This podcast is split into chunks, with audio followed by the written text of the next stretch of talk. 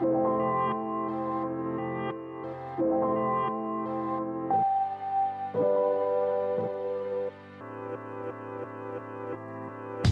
up, Yap fam? I've got another Yap classic for you today, and we're going to listen to part two of my interview with Josh Kaufman, who's a well known researcher, speaker, and best-selling author of three books. So, Josh is really known for his TED Talk, The First 20 Hours. It was one of the most viral TED Talks of all time. This TED Talk is one of the top 25 most viewed TED Talks with over 22 million views on YouTube. And this interview that I had with Josh on Young and Profiting was super interesting. And so many of you guys have reached out to me since this episode was published, I think over a year ago now. And we're going to replay it in honor of the new year because it talks about something so important, and that's gaining new skills. We talk about skill stacking all the time on Yap, but so many people feel like they don't have enough time to learn a new skill. It's a big excuse that they tell themselves. And so this episode proves them wrong. And I thought, what better timing than in honor of the new year to put this out because so many of you guys probably have learning a new skill as one of the top resolutions on your list for 2023. So, in this episode, Josh breaks down how to learn a new skill in just 20 hours. He's learned the basics of several skills this way, from computer coding to playing the ukulele.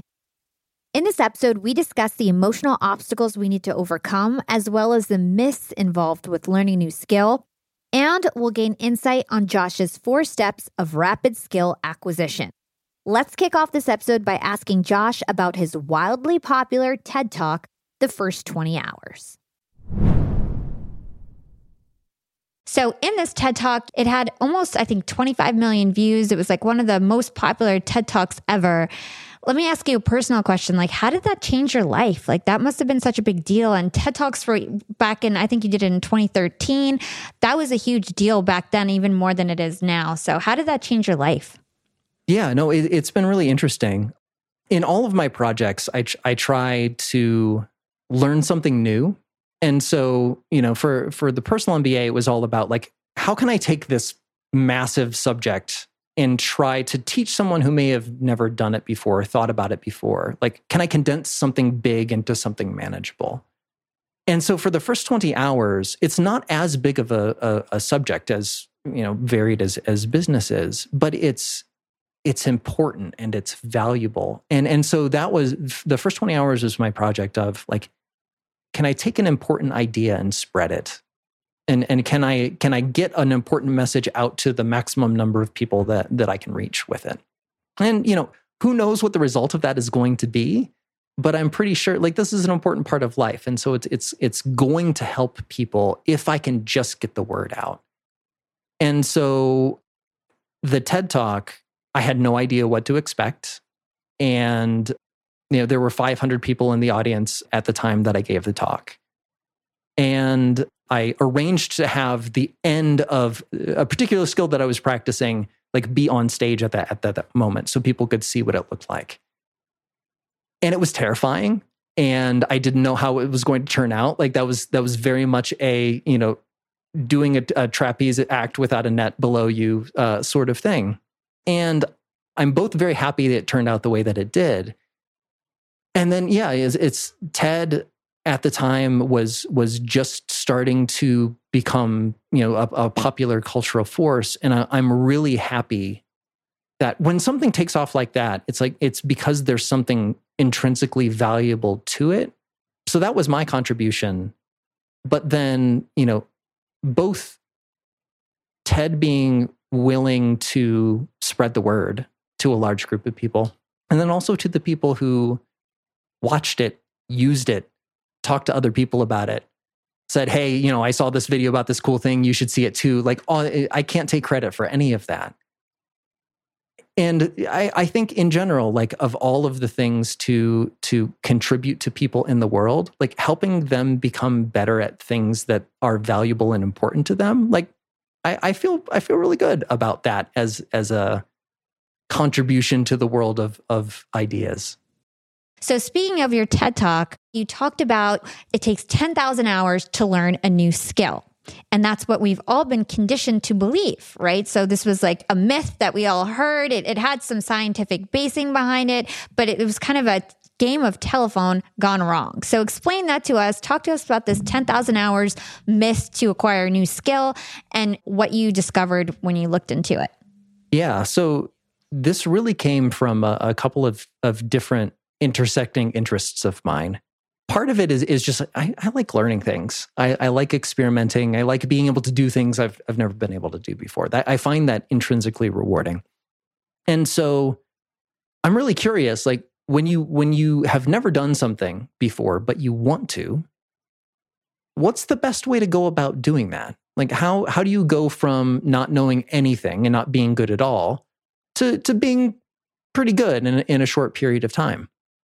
And uh, at, the time, and and even still, I was going through the transition of of being a parent for the first time, and a lot of the time and energy that I was I was uh, using to learn new things was now being invested in in my kids and my family. And so when you don't have a lot of upfront time, you know, free energy to invest, efficiency becomes a much bigger concern than it ever had been. And so there's that that personal interest. But then also this this was the ascendancy of of the 10,000 hours rule, uh, which is uh, has been around in, in, in various incarnations for a while. Um, it, it, started with the work of K. Anders Ericsson, who is a, a, professor at the University of Florida. And he did a lot of, of, of research around skill acquisition. And in a series of studies, uh, the, the most famous one being of, of violinists, like, okay, trying to predict who are going to be the top violinists from a particular school. And they did studies of, you know, how much did those violinists practice under the idea that, well, you know, probably the folks who practiced more are, are probably better at playing the violin. And some of those studies basically said, yeah, I think that's that's true. And the rough order of magnitude to get to be the best of the best was around 10,000 hours plus or minus.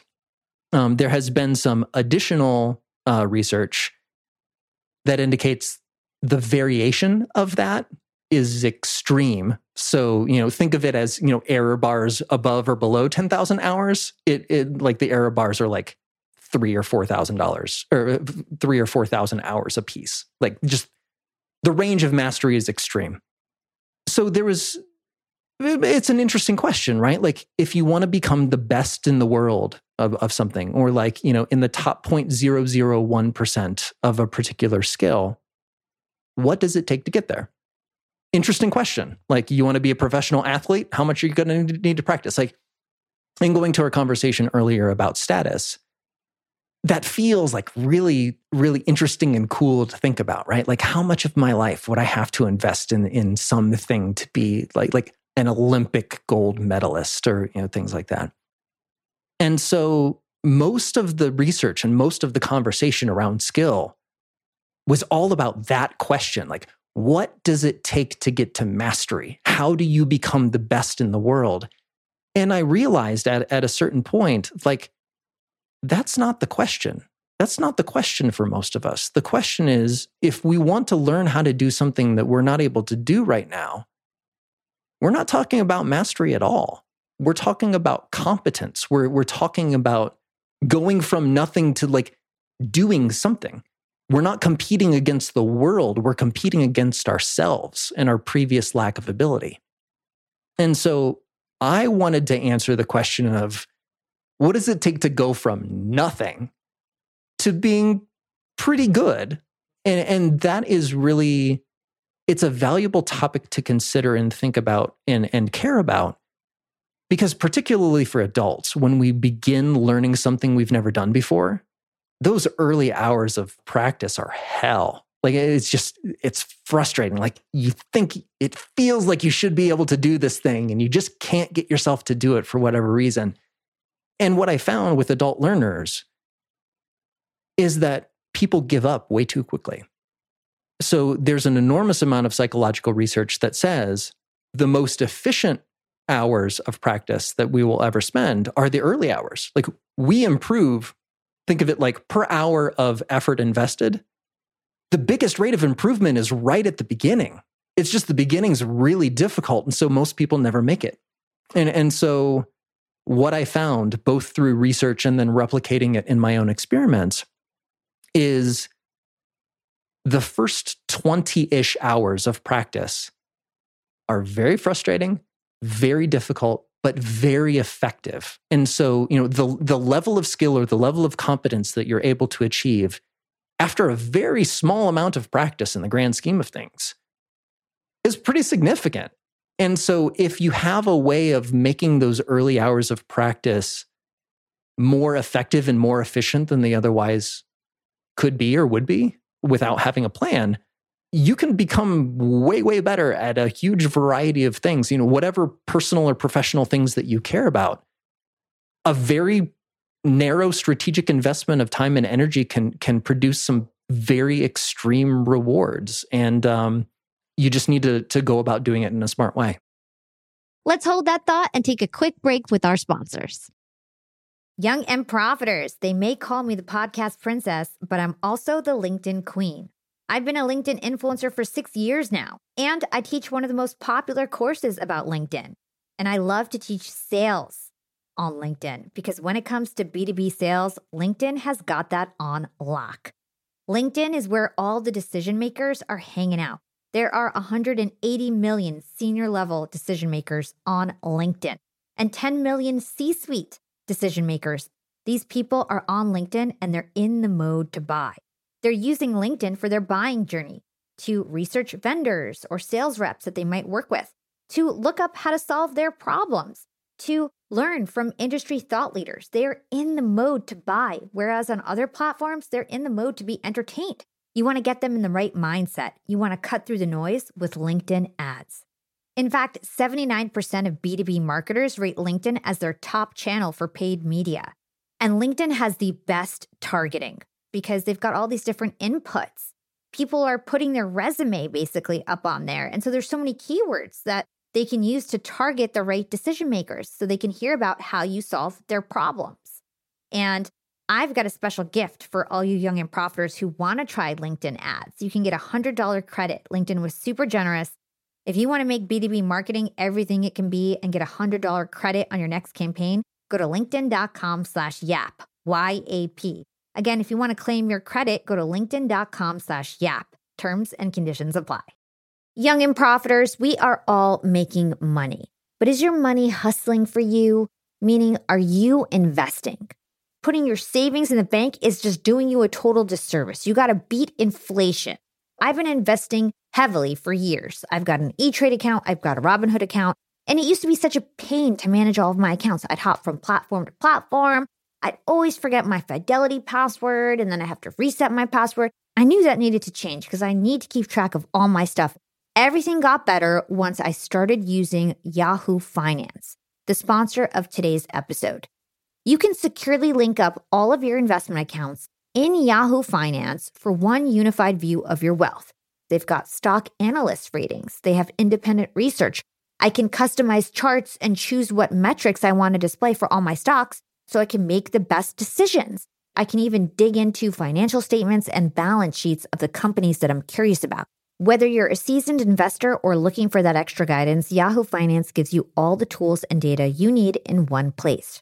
For comprehensive financial news and analysis, visit the brand behind every great investor, yahoofinance.com, the number one financial destination, yahoofinance.com. That's yahoofinance.com. Yeah. So you're talking about you you were saying before that the first 20 hours are very frustrating. You also said, you know, in your TED Talk and I'm sure in your book that just getting started is a barrier because emotionally it's really hard for us to even just get started. So it's really funny that we brought up this camera example because in real life, I have a YouTube camera that I got for Christmas, a very expensive one, and it's been sitting in my box since Christmas and I haven't even opened it up. Now I'm very tech savvy. I run automations and, and do, I can do everything when it comes to technology. But for some reason, I have not opened my box. I am scared of learning how to use this new camera. So, talk to us about the emotions behind starting something new. Yeah, there's there's something interesting that happens, and this was this was particularly highlighted after my kids were born. Of you never see a toddler like right when they're at this the stage of of standing on their own two feet and starting to take a step. A toddler will never take a step, fall, sit down, and say say to himself or herself, "Wow, I'm just really bad at walking. I need to I need to not do this anymore. This is this is terrible." And quit, right? So you you see them want to do a thing, they try to do the thing, they fail, but they learn and they adjust and they keep at it and then eventually they're able to do the thing. And so I think that children have this reputation of of just learning so quickly, you know, absorbing the world around them like a sponge.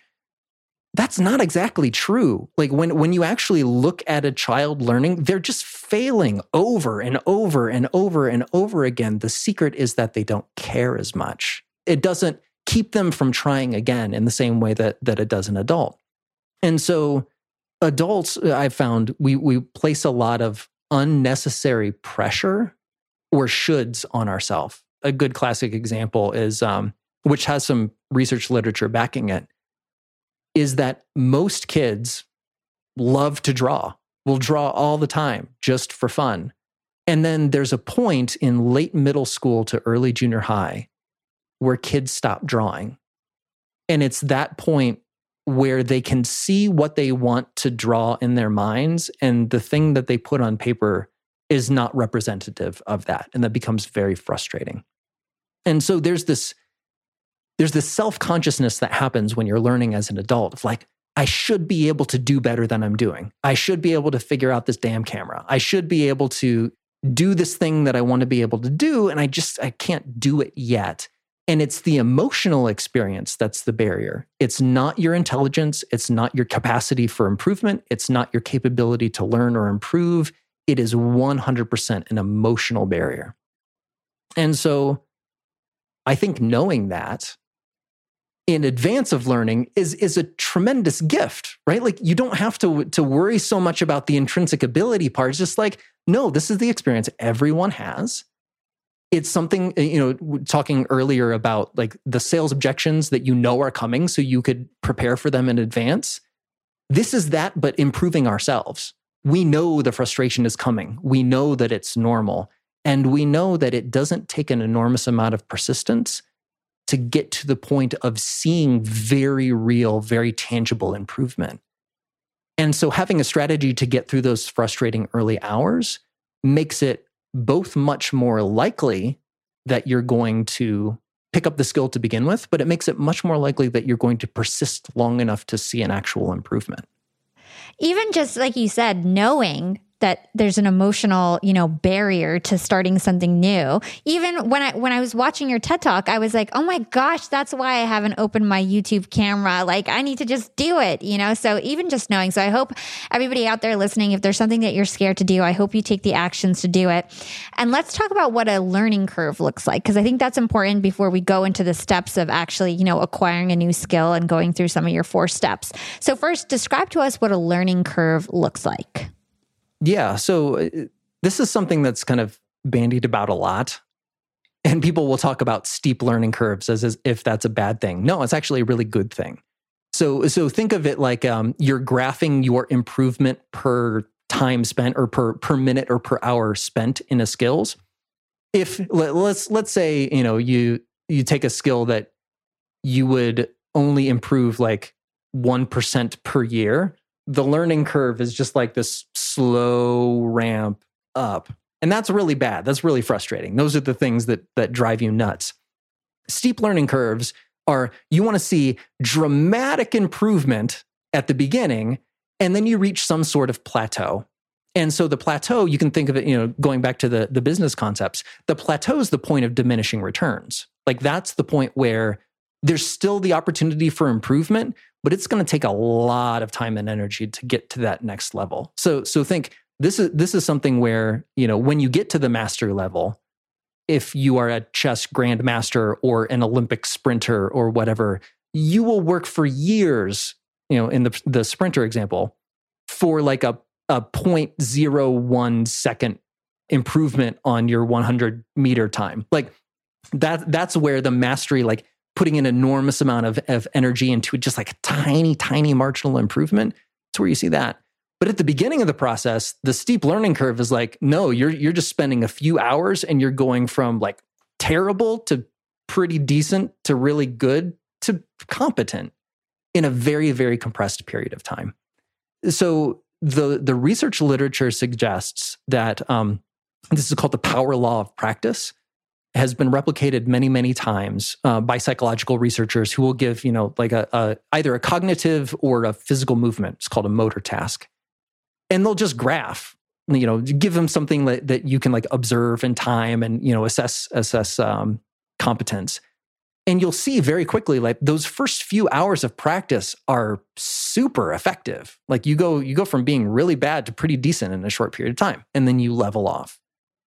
And so my question is like okay for all of the things that would be useful to learn either for work you know so, some professional skill you know whether it's it's a physical movement or you know a cognitive skill something you think about or just all the things that we do for fun what is the order of magnitude that we can expect the learning curve to take for a wide variety of both cognitive and motor skills? And so, what I found through my own research and my own experimentation, because this is not a theoretical exercise for me, like I, I, do this stuff all the time, is what order of magnitude are we, are we talking about here? And I always found that hours zero to four or five are the frustration barrier. Like that's the worst part of the whole process. You're just frustrated. You can't do it. You know you can't do it. Something starts to change between hours four and six, where you start to see yourself being able to perform in a way that you've never been able to perform before. And that's where things start to get really interesting. And then by and it, there's there's some variation here, but but between hours 10 to 20, for me, two things happen. Um, one is that you know you're a lot more competent now than you were when you like the improvement is night and day clear. And that's also where I find the frustration really to a, to a great extent goes away. So continuing to practice after that point is is way easier than it was at the beginning. Like you've reached a basic level of competence. You know what you're doing. You're no longer so confused you're in a place where you're still making mistakes, but you also know enough about what you're doing that you can notice when you make a mistake and then correct it. And it's that part of the process, like having a certain level of skill, having the lack of frustration, and being able to self correct as you practice. That's what gets you from pretty good to really good over a longer period of time. But it's that early critical period that really makes or breaks the skill to begin with. And what are some of the skills that you personally have learned using this method? Yeah, so uh, for for the book, I, I did um, six, and it was it was a combination of both cognitive, mental skills, and and physical motor skills. On the professional side, I came out of college thinking that programming was the most boring thing on the face of the earth, and why would people spend their time tracking down weird semicolons in the midst of like crazy code? And um, it wasn't until I had actual business problems that I could solve by writing a computer program to do the thing that I wanted to do that I really became interested in, yeah, I want to figure out how to do this. I have written now four web app- applications that are being used in a day-to-day business context with profit and loss responsibility and like I'm I'm running my business on code that I wrote and I learned how to write that code in the process of researching the first 20 hours. So it's something that even so, I think the first 20 hours came out in 2013. And so eight years later, I'm still doing it. I'm still getting better at it. And I can do things now that I wasn't capable of eight years ago because I started the process in, in a, a really fundamentally useful way. There are I learned how to play the ukulele just for fun, which is is still fantastic. I don't practice anywhere near as as much as I would like to. But all of the things that I learned how to do in the process of researching the first 20 hours, I am better than that that level of capability, even with intermittent practice over a, very long period of time. So I, I think that's the thing about this particular project that I really enjoyed it's universally applicable. Doesn't matter what you want to learn or what level of skill you're you're aiming for. It is a useful process that will will start you out on the right foot. You can apply it to anything. And then being able to do that, like this is what life is made of. Like being able to figure out how to do the things that are important and valuable and interesting to you. It, it's great. So it's I'm I'm I'm very happy that the framework has helped a lot of people learn things that are important and useful for them and that they're able to start the process in a way that's likely to get really good results and and help them achieve whatever it is that's important and that's i, I just find that awesome we'll be right back after a quick break from our sponsors Young and Profiters, I'm about to be jet setting all over the world. I'm going to London, Cancun, New Orleans, and New York to speak. I'm going to be up there with the bright lights and I want to be spiffy. I want to look fresh. And so I'm going on a big shopping spree. I got to get clothes, I got to get hair stuff, skincare stuff, makeup. But I'm not going to feel guilty about this shopping spree because Rakuten's Big Give Week is back. Rakuten is the shopping platform for savvy savers. From May 6th to May 13th, they're having their biggest cashback event of the year. I'm talking about 15% cashback at hundreds of stores with additional cashback bonuses. And they've got so many stores participating in their big give week. So when it comes to clothes, I'm looking at Splendid and Good American. And when it comes to beauty, they've got so many good stores participating. They've got Ulta, Fenty, Bobbi Brown, Bluemercury, and all the products that we love, now we can get cash back. It's like getting a discount on the stuff you're going to buy anyway. It's absolutely amazing. They even have travel brands, so that's going to be super convenient for me with all my upcoming trips. Expedia, hotels.com. You can get deals on everything from electronics to home goods to travel and beauty. Young and profiters, you're going to want to grab this limited time deal with both hands. You get high cashback rates for only eight days. So hurry. Membership is free. And when you sign up and shop today, you get an extra 10% cashback boost. That's an extra 10% cash back on top of the 15% cash back. You won't see higher cashback rates than these. Go to Rakuten.com or download the Rakuten app at R A K U T E N. Shoppers get it. Young and Profiters. Yap Media is growing so fast. I have 10 open roles just this month. In the past, it would take me so long to find hires. I have to go on all these different job sites. I have to create my own skills assessments. That's why I let Indeed do a lot of this heavy lifting for me. Indeed is the powerful hiring platform where I can attract, interview, and hire all in one place. Indeed has things like skills assessments, where when we have specific roles, we can find an assessment that matches that role and we can make sure they have the skills that we need. Then I can focus on culture fit. I can make sure they're scrappy enough and are obsessed with excellence and do all the things that we need to do for them to fit in at Yap. And Indeed streamlines hiring with powerful tools like Instant Match. An Instant Match basically matches you with candidates as soon as you put up a job post with people who are qualified right away. It's instant. And the best part is it gets better as you use it. So now when I use Indeed, especially when I'm hiring for similar roles, I get people right away where they know that I'm going to like the candidates because they can see what my preferences were in the past. It gets better as you use it. According to US Indeed data, the moment Indeed sponsors a job, over 80% of employers get candidates whose resumes are a perfect match for the position. It's like waving a magic wand that gets better as you use it. So I love using Indeed. We've found a lot of our A players on there. Join more than 3 million businesses worldwide who count on Indeed to hire their next superstar like we do at Yap Media. Start hiring now with a $75 sponsored job credit to upgrade your job post at indeed.com slash profiting. Offer is good for a limited time. Claim your $75 sponsored job credit at indeed.com slash profiting. Again, that's indeed.com slash profiting and support the show by saying you heard about it on Young and Profiting podcast. Again, it's indeed.com slash profiting to get your $75 credit. Terms and conditions apply. Need to hire? You need Indeed. Young and profiters, are you dreaming about starting a course? Do you want to go from one to one to one to many and scale yourself? If you're thinking about starting a course, then you need to hear about Kajabi.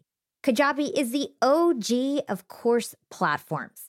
I've got creators in my network like Jenna Kutcher and Amy Porterfield who have been using Kajabi for over a decade. These ladies know what they're doing. They are literally the course queens. And so I took a page from their playbook and I started using Kajabi. I've been playing around with it because I'm launching a podcast course next month and I need a lot of features that only a course platform would have, like Kajabi. And they've thought of it all.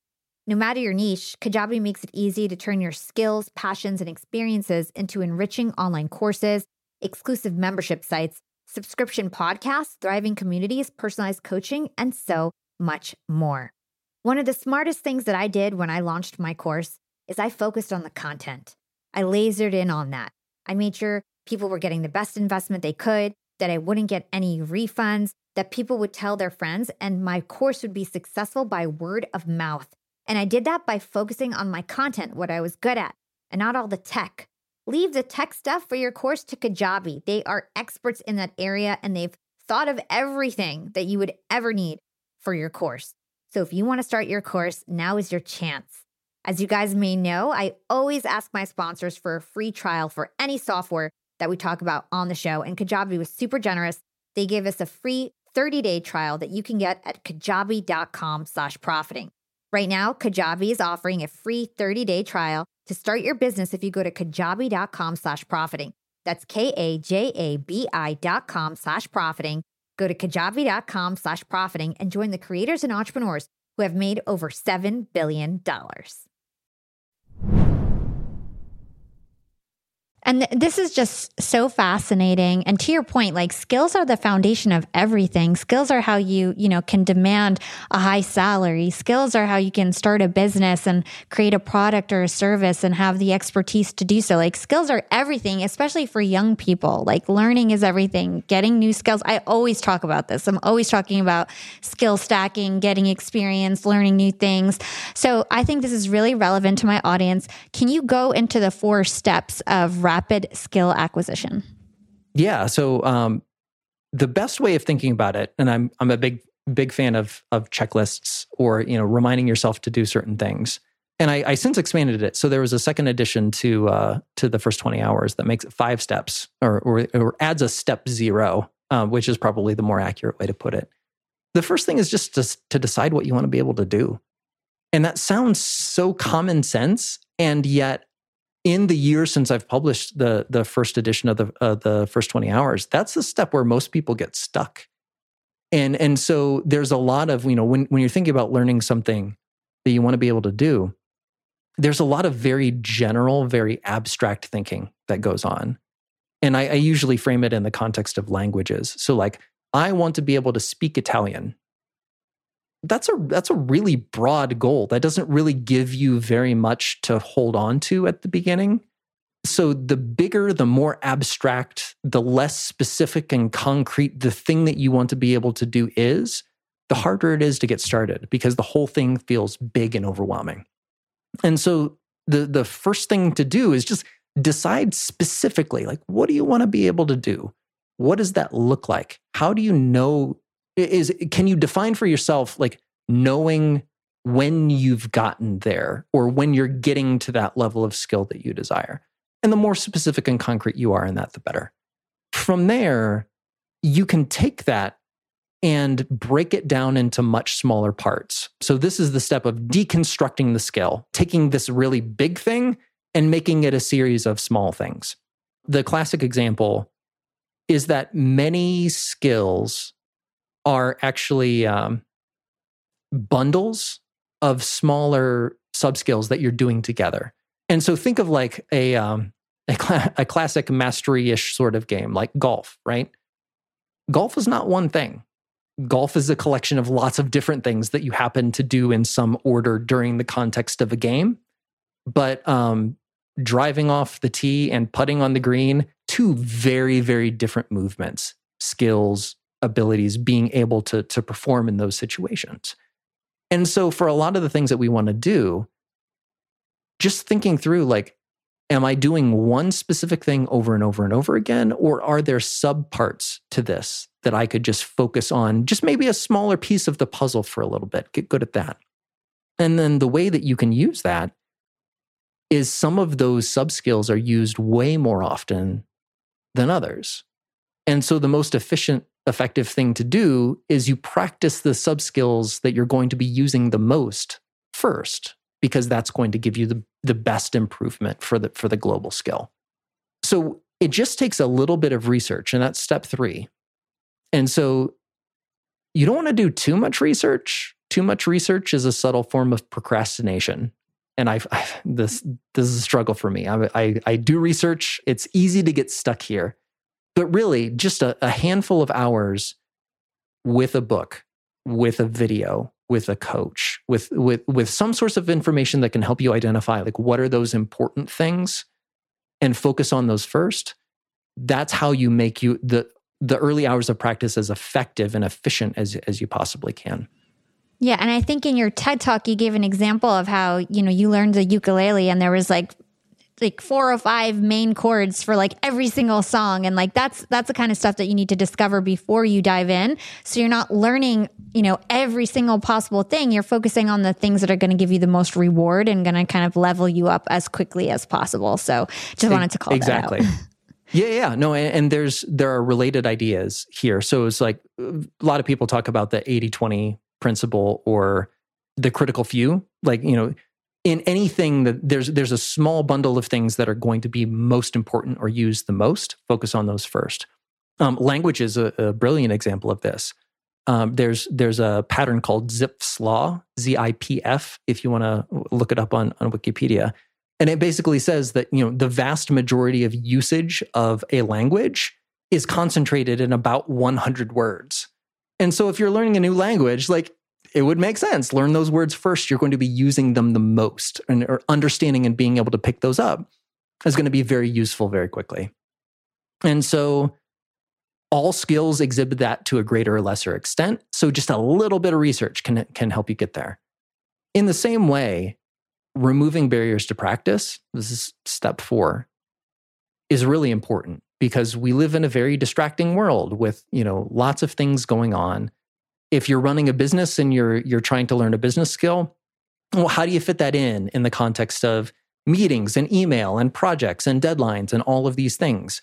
You know, if you're learning something for fun, you have family and social commitments and you know your work and all of these things that are are are taking time away and so the more you can set aside some dedicated time, put away your phone, block the internet if you have to, just make it as easy as possible to practice the thing you've decided uh, that's important and as difficult as possible to do anything aside from practicing uh, what you've decided is important.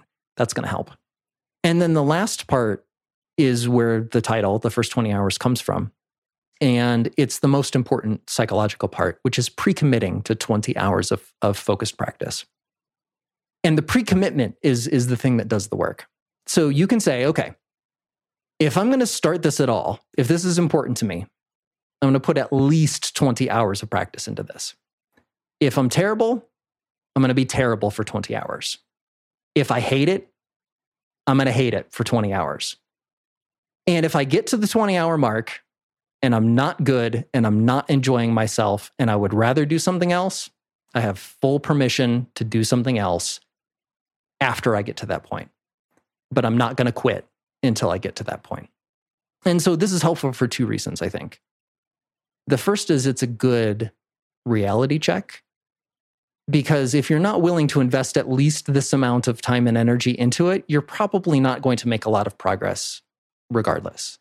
So it's kind of like a qualification, it's a, a, a filter. Like, you know, have a, a minimum amount of seriousness to this before you get started.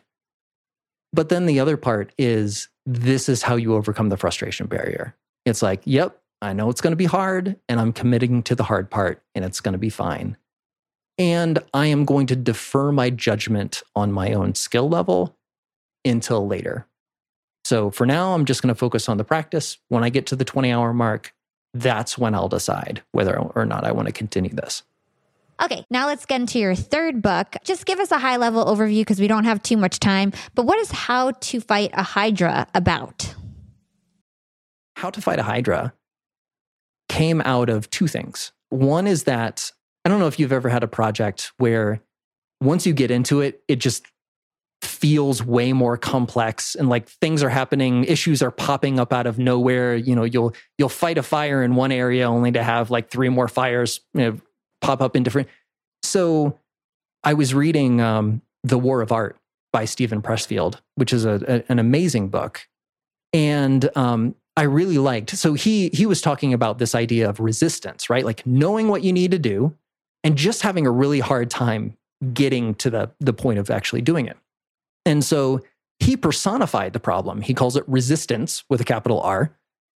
And he talks about resistance as if it's a thing. And it's a really interesting way of framing the problem that, that leads to some really interesting insights. And so I started was playing around with that idea.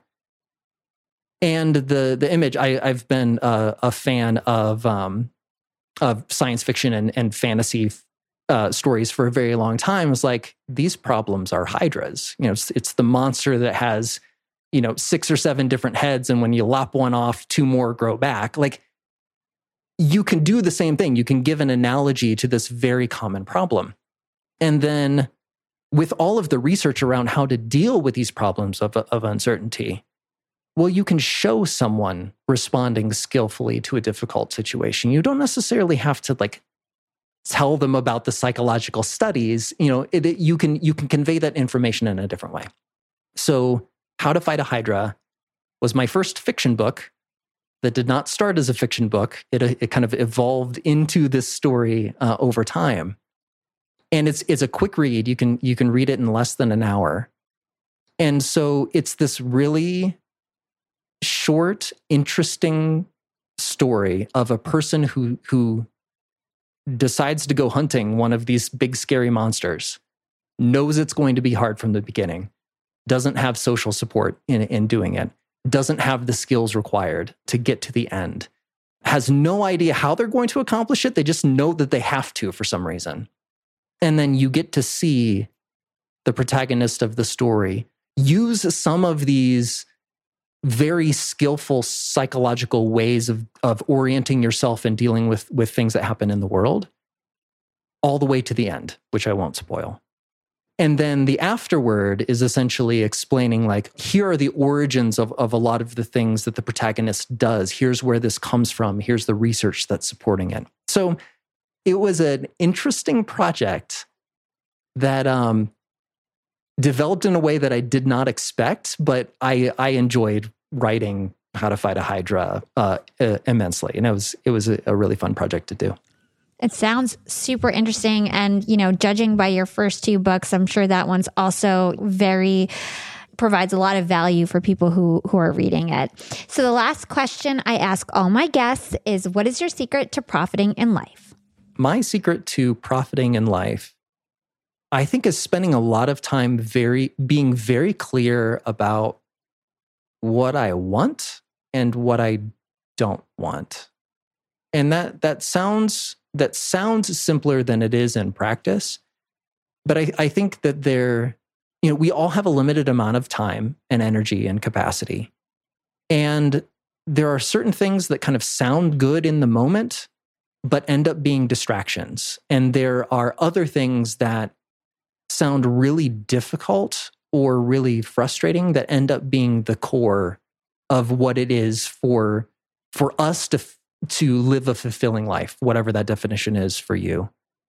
And so i think spending a little bit more time in that headspace like what do i want right now? And why do i want those things? What am i doing to get those things? And what am i ignoring because it's just not important enough for me?